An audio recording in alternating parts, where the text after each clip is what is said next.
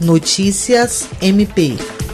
O Ministério Público do Estado do Acre, por intermédio do Centro de Apoio Operacional de Defesa do Meio Ambiente, Patrimônio Histórico e Cultural, Habitação e Urbanismo, conseguiu junto ao Tribunal de Justiça do Estado do Acre a alteração do provimento da COGER número dez barra dois mil e dezesseis, que institui normas de serviços notariais e de registro do Estado do Acre, visando a sua atualização no que se refere à necessidade de averbação do número de inscrição no Cadastro Ambiental Rural, à margem das matrículas dos imóveis rurais. A medida, que passou a ser obrigatória em trinta e um de maio de dois mil e dezoito, nos termos do atual Código Florestal, constitui registro público eletrônico de âmbito nacional e centralizador das informações relativas à reserva legal. É obrigatório para imóveis rurais, sendo necessário publicizar as informações ambientais nas matrículas dos imóveis. A Procuradora de Justiça e coordenadora do CAOP Mapu, Rita de Cássia Nogueira Lima, que assina o pedido de alteração,